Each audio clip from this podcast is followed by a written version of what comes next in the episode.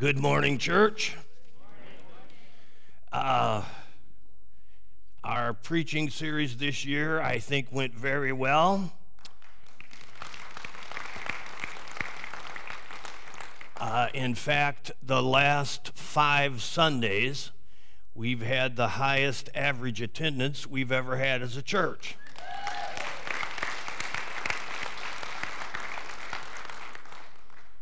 So I hope now that I'm preaching again, uh, the attendance won't go down, or uh, I'll be uh, getting a different job assignment. Uh, do you have a category in your life for the inexplicable? Or if something seems inexplicable, do you write it off as uh, unrealistic? Do you, do you have a category in your life for something that is so radically amazing that science can't measure it, that science can't define it? Or do you only have categories in your life that can be reducible to an easy description and scientific measurement. If you don't have a category in your life for what is truly and radically amazing, parts of the Bible are going to seem uh, unacceptable. I'm going to speak to you today from uh, the book of Ezekiel. Uh, when uh, John Calvin uh, died, he was preaching through the book of Ezekiel. And the prayer that he said for the sermon on Ezekiel chapter 1 is uh, recorded in his commentaries, and I'm going to pray his prayer for us today. Would that be all right with you if I uh, of pray Calvin's prayer. Almighty God, since by our dullness we are so fixed down to the earth that when you stretch out your hand to us, we cannot reach forth to you. So grant that being roused by your Spirit, we may learn to raise our affections to you and to strive against our sluggishness until by a nearer approach uh, we may become so familiarly known to uh, you that at length we may arrive at the fruition of the full and perfect glory laid up for us in heaven through Jesus Christ our Lord. Amen. I'm guessing most of us don't know a lot about Ezekiel. Uh, let me show you a couple pictures of Ezekiel. Uh, the first one was painted by uh, Michelangelo, and it's in the Sistine Chapel. And it, it shows him in uh, uh, a distracted form. If you look at this painting, he's not looking at us, he is distracted and turning away and looking at something else. That was Michelangelo's way of saying uh, something happened in uh, Ezekiel's life that turned his attention away from all the normal stuff and made him look fully at this thing. At the same time, Michelangelo was painting in the Vatican, Raphael was painting in the Vatican, and he painted uh, his uh, uh, idea of Ezekiel. And in fact, this is his interpretation of the passage I'm going to read today. Uh, if you look at the bottom, you see these uh, flying animals. If you look around him, you see three little angel babies. Uh, those are the, the cherubims. And uh, in this picture, uh, you see uh, Ezekiel uh, a bit overwhelmed. Uh, it was both artists struggling with this unique event that happened in Ezekiel's life. When Ezekiel was 17 years old, the Babylonian army came to Jerusalem. And they surrounded the city, and the king surrendered the city to the Babylonian army. The king just said, We don't have a chance. And so the Babylonian king, Nebuchadnezzar, he sent his guys into the city and they took whatever they wanted. Can you imagine somebody showing up at your house? You have to let them in the front door and they go through your house and they take whatever they want. Hey, mom, that includes your kids. In 605, when the Babylonians took uh, Jerusalem, Daniel was a teenage boy and they thought he had potential, so they took him.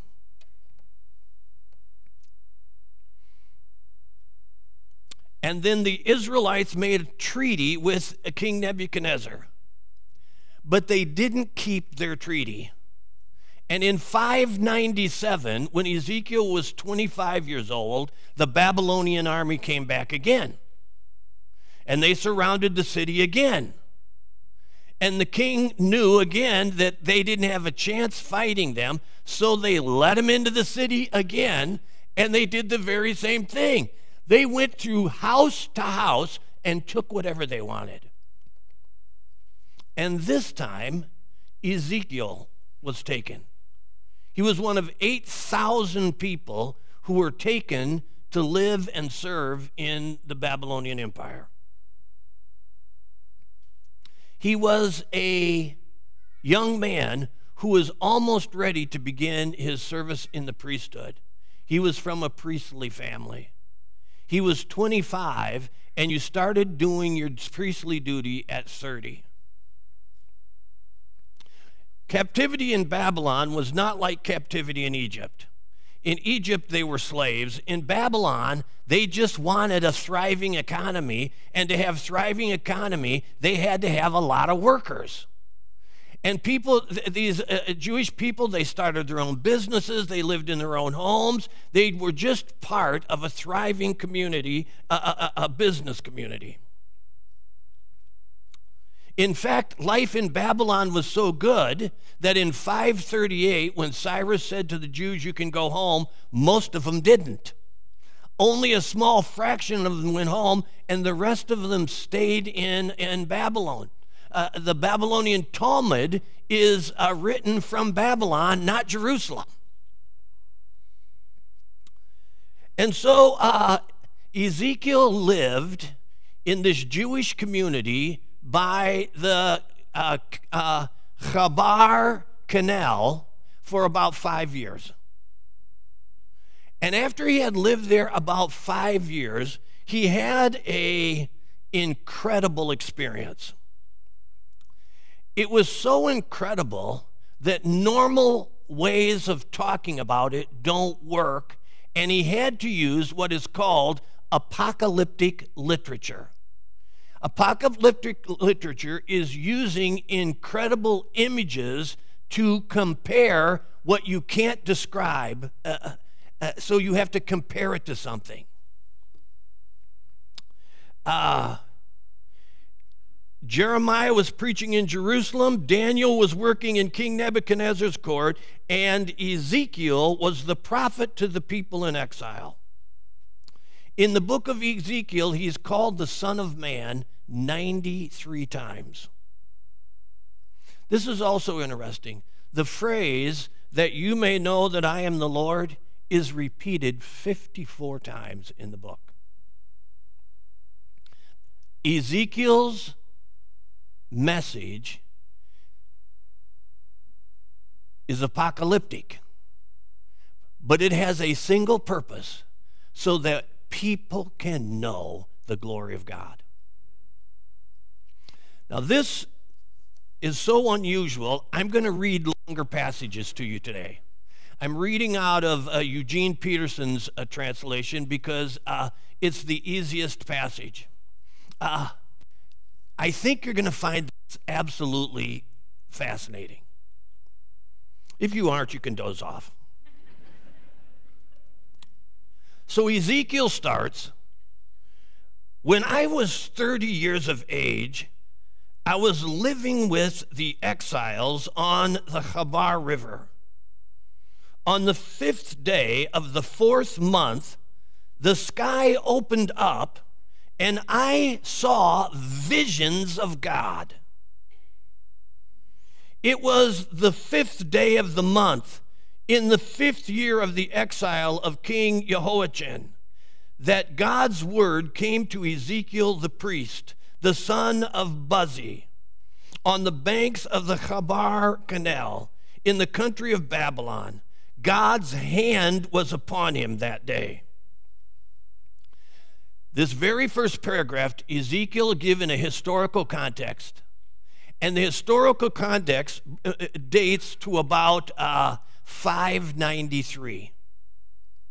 In, in the year 593 BC, Ezekiel was living in a, a, a, a suburb of Babylon. His life was going on normal like everybody else.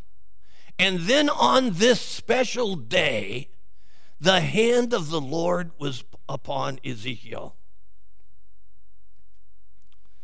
And now here's where it gets odd.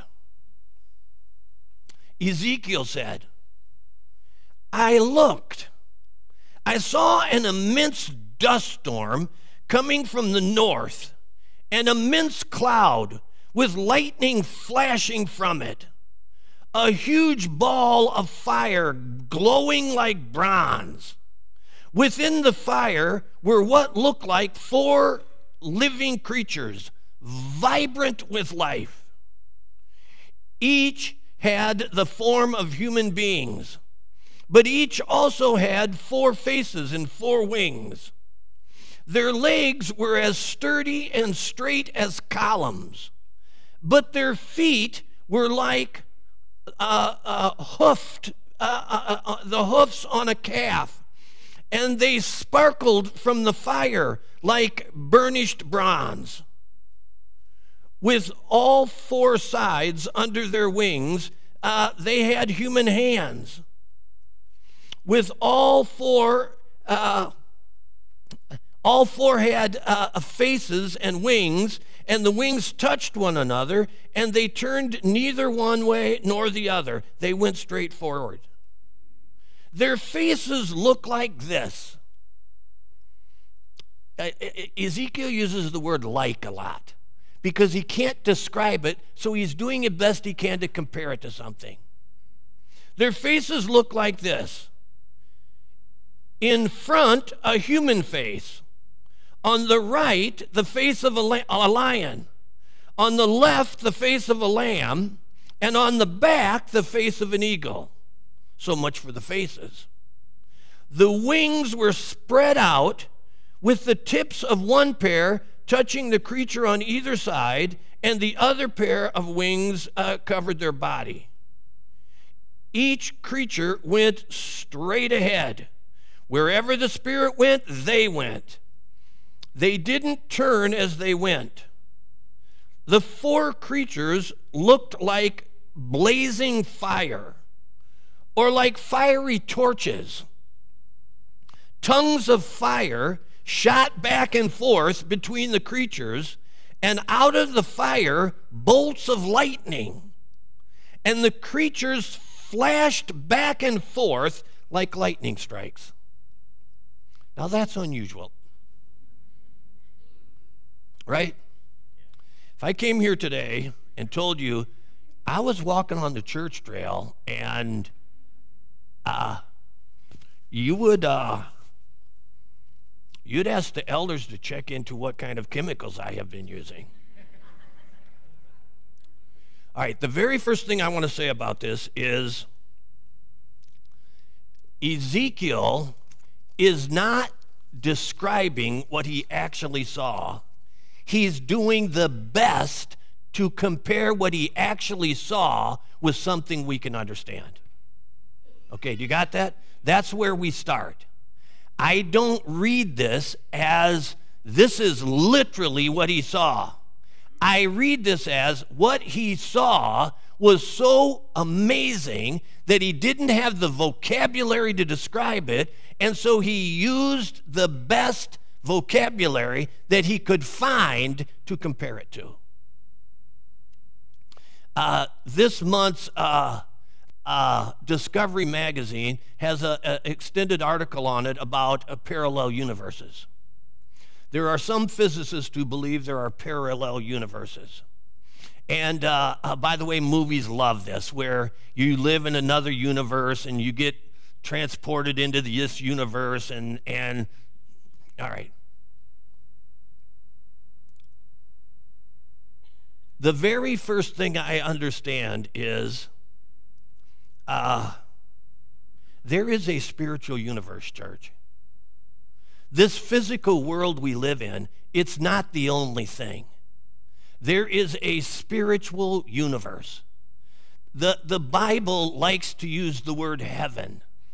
Uh, there is a dimension that is greater, richer, more beautiful than this temporary world that we live in. Church?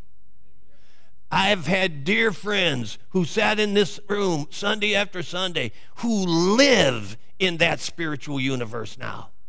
They live in the eternal presence of an awesome God.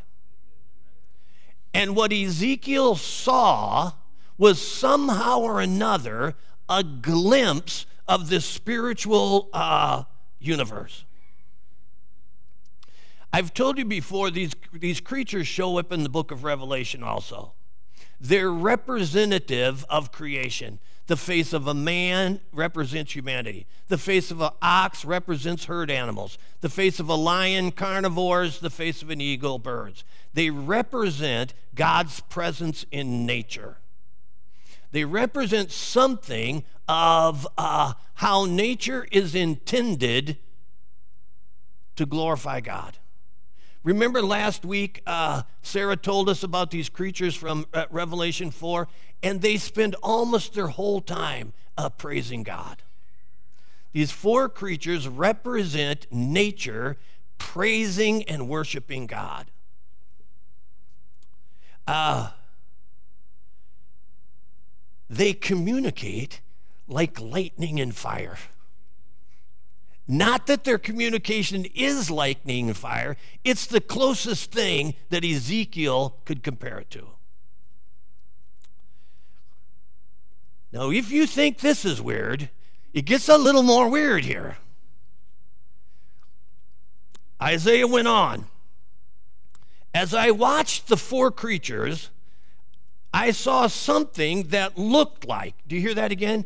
I can't tell you what it was, but it looked like. I saw something that looked like a wheel on the ground beside each of the four faced creatures. This, we, uh, this is what the wheels look like. They were identical wheels, sparkling like diamonds in the sun. It looked like they were wheels within wheels, like a gyroscope. They went in any one of the four directions they faced, but straight, not veneering off. The rims were immense, circled with eyes. When the living creatures went, the wheels went. When the living creatures lifted off, the wheels lifted off. Wherever the Spirit went, they went. And the wheels, um, uh, uh, striking, uh, uh lost my place. Wherever the Spirit went, they went. The wheels uh, uh, sticking right with them, for the Spirit of the living creatures was in the wheels. When the creatures went, the wheels went. When the creatures stopped, the wheels stopped. And when the creatures lifted off, the wheels lifted off, because the Spirit of the living creatures was in the wheels. All right, now do you have this image? You got these unusual uh, uh, uh creatures. Uh, uh, uh, they have four faces. They have two wings. Their wings are stretching out and touching each other.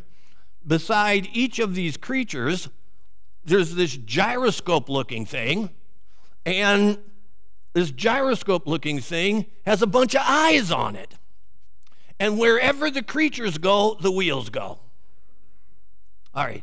If the creatures represent uh, nature uh, uh, praising God, uh, then the creatures also represent uh, uh, the, the nature serving God. And this is a, a apocalyptic image of God doesn't just hang out in heaven. His throne is mobile. And the presence of God is as tangible anywhere in the universe as it is in heaven. If God chose to today, he could manifest himself as clearly in this room as he does in heaven. But because he's working on an economy of faith, he says, I'm not asking you to do something easy. I'm asking you to do something that is meaningful. He said, I'm asking you to walk by faith, not by sight. Do I believe that Christ reigns in the entire universe? Yes. Do I believe that day by day, even nature itself works out God's eternal purpose? Yes. Can I make the two fit together? What I see on the news and what I think God is doing? No, I can't. And so that's why I walk by faith and not by sight. Do you see? Am I open? Do I have a category in my life for something that is so amazing that I can't describe it? Yes, I do. I actually believe that a man named Ezekiel, uh, 593 years before Christ was born, saw the glory of the Lord in a physical world. Church? And now, uh, and now we start to get to the holy part. Over the heads of the living creatures was something like a dome, shimmering like a sky full of cut glass, vaulted over their heads. Under the dome, one set of wings was extended toward the others, with the other set of wings covering their bodies.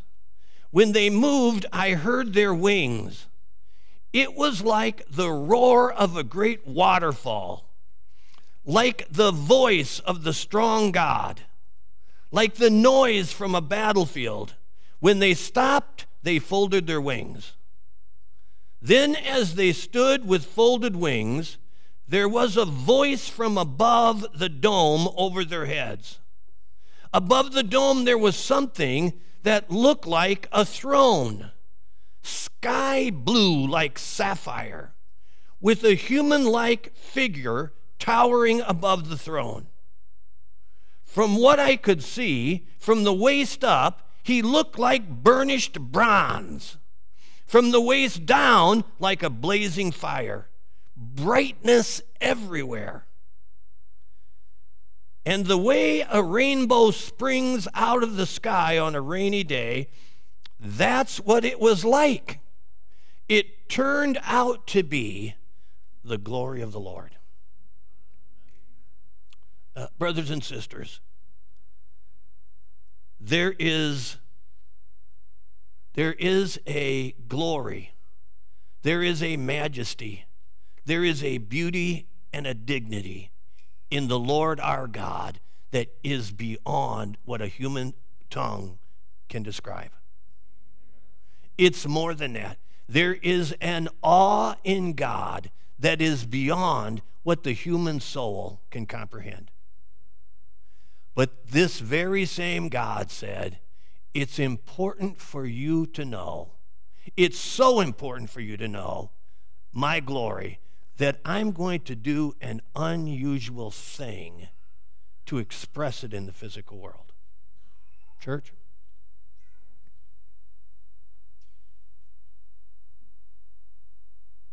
And then Ezekiel said, When I saw all this, I fell to my knees, my face to the ground. Church, oh, how beautiful it is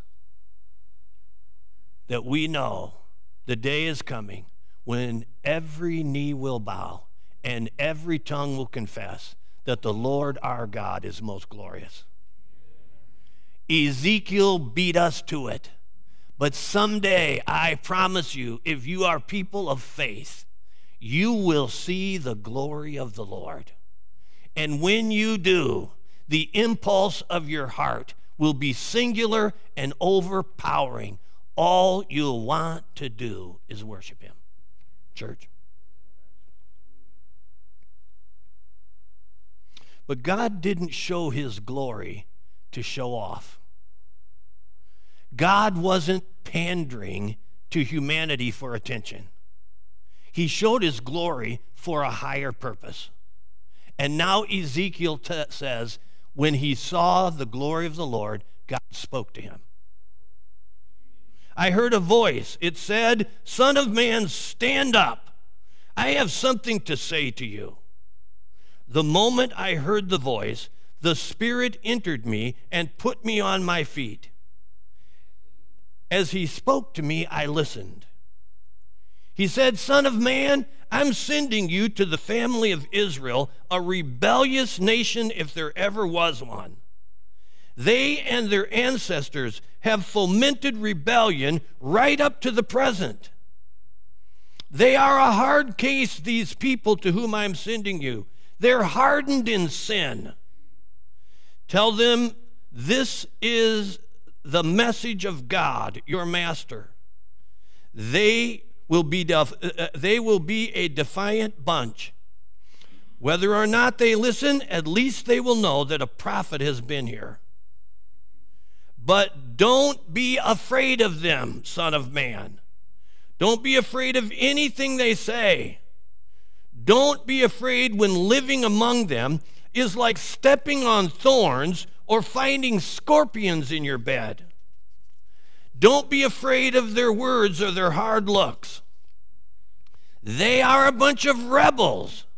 Your job is to speak to them. Whether they listen is not your concern. They are hardened rebels. Only take care, Son of Man, that you don't rebel and become like these. Open your mouth and eat what I give you. When I looked, he had in his hand stretched out to me, in his hand a book, a scroll. He unrolled the scroll. On both sides, front and back, were written Lamentations, Mourning, and Doom. God shows Ezekiel his glory. Ezekiel is overwhelmed. God says, Stand up. I like to talk to you face to face. And then he says to Ezekiel, I have something for you to do. I need you to take my message to your people. They're rebellious. They don't listen. They have another agenda. Uh, they, they worship foreign gods. Uh, they're a bunch of atheists. Uh, uh God said, uh, I'm not, I'm not going to judge you by your success because I know the hard place you're working. But I am going to judge you by did you share my glory with people.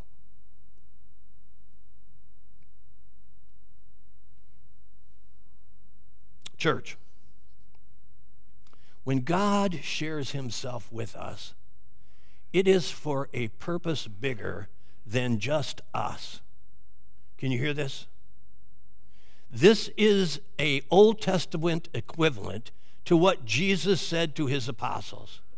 He said, You are my witnesses.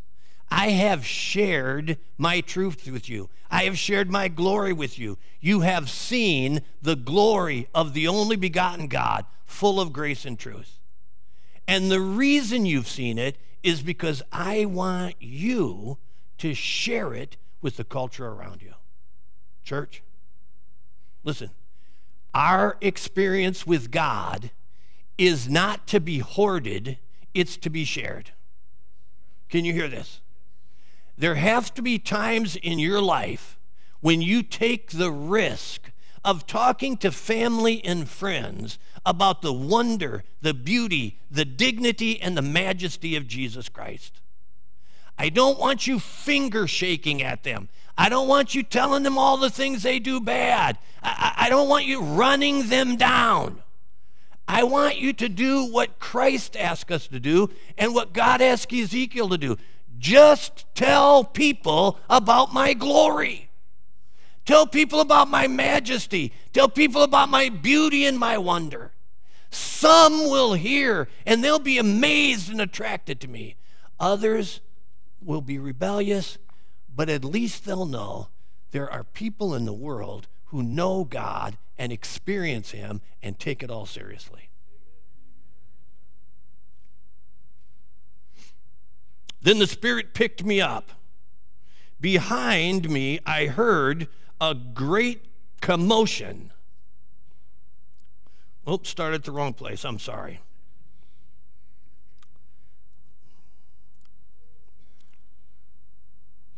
Then he said, Son of man, get all these words that I'm giving you in, inside you. Listen to them obediently, make them your own. Now go, go to the exiles, your people, and speak. Tell them this is the message of God the Master. Speak your piece whether they listen or not. So God handed Ezekiel this little scroll, and he said to him, I want you to eat this scroll. So Ezekiel ate the scroll, and he said it tasted as sweet as honey. That's an apocalyptic image of God saying, I'm sharing a truth with you. It's going to be something more than the Bible you carry around in your hand. It's going to be the Word of God within you. It is an apocalyptic image of God saying, uh, it's nice to carry a Bible around, but it's better, thy word have I hid in my heart that I might not sin against God. Do you get this? God said to Ezekiel, in, in, a, in a figurative way, I want my teachings to become an intricate part of who you are. I want my ideas to guide and nourish you day by day. Because then you're going to be able to share the glory of the Lord better than if the Bible is just an external thing to you. And then he said, Go. Go. You see, these great experiences with God, they're not supposed to be the everyday thing of our life. We're supposed to have beautiful, holy moments with God, but then we're supposed to get up and go. We're supposed to get up and go to work on Monday morning. We're supposed to get up and go to school. We're supposed to get up and, and, and, and be part of the world around us. We're not supposed to be hiding out in a little monastery praying for the end of the world. We're supposed to be people who have experienced something of the glory of God and we have internalized it. And it has become part of who we are, how we think and how we feel and how we see life. And then we're supposed to get out into life and be these beautiful people that the grace of God makes us. Can you hear it? Church, God wants to show his glory in the world through us. And he's willing to reveal his glory to us. He's willing to, he's willing to cause his spirit to abide in us. He's willing to make his truth and ideas part of us so that as we live our everyday life, we're living out something of the reflection of his glory and majesty.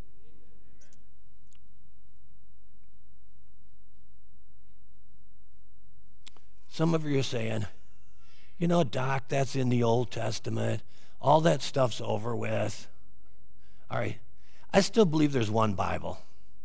I don't tear my Bible in half, church. There is one Bible. And the New Testament and the Old Testament, they talk about the same themes just in different ways. If you feel you can't live with this, I'm going to share a, a, a, a, quote from the Apostle Paul. Paul wrote to the church of Corinth. Remember, God said, uh, Ezekiel, the world around you is rebellious, whether they listen or not. Okay, Paul said, the world around him. In their case, the God of this world has blinded the minds of unbelievers to keep them from seeing. What is it that evil doesn't want people to see? To keep them from seeing the light of the gospel of the glory of Christ, who is the image of God. Church, what is it that we most need to show? We need to show the glory of the gospel of Jesus Christ, who is the image of God. Church, I'm not looking to see uh, angelic creatures. I'm not looking to see wheels within wheels. I'm not looking to see a firmament and the sapphire throne of God. I have seen the glory of the face of God in the life of Jesus Christ. Church, I don't need to see something that is so overwhelming and so difficult to understand. God has done something infinitely better. He's left us four gospels. And in the gospels, if we'll read them the way the Bible wants to be read, we will see the glory of God in the face of Jesus Christ.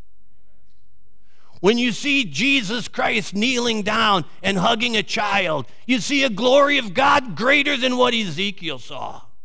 When you see Jesus Christ blessing the bread and, and, and giving it to the 5,000, you see a glory greater than what Ezekiel saw.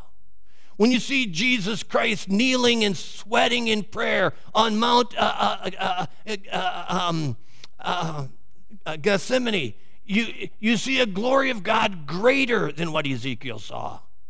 When you see Jesus Christ, out of pure love of God, stretch forth his hands and receive the nails of the cross, when you hear him pray, Father, forgive them, they know not what they do, you see a glory greater than what Ezekiel saw. And when you see that open tomb, you see that God Almighty is greater than even death itself. God has revealed himself to us in a beautiful and amazing way in Jesus Christ. And it isn't for us to be religiously arrogant about. It is so we ha- we're able to share the glory of God with a broken world. We're able to share the majesty of God with a confused world we're able to share the dignity of God with a world that is full of shame and regret. Brothers and sisters, our God is great and greatly to be praised. Our dear Heavenly Father, I call upon your name. I turn to you in hope.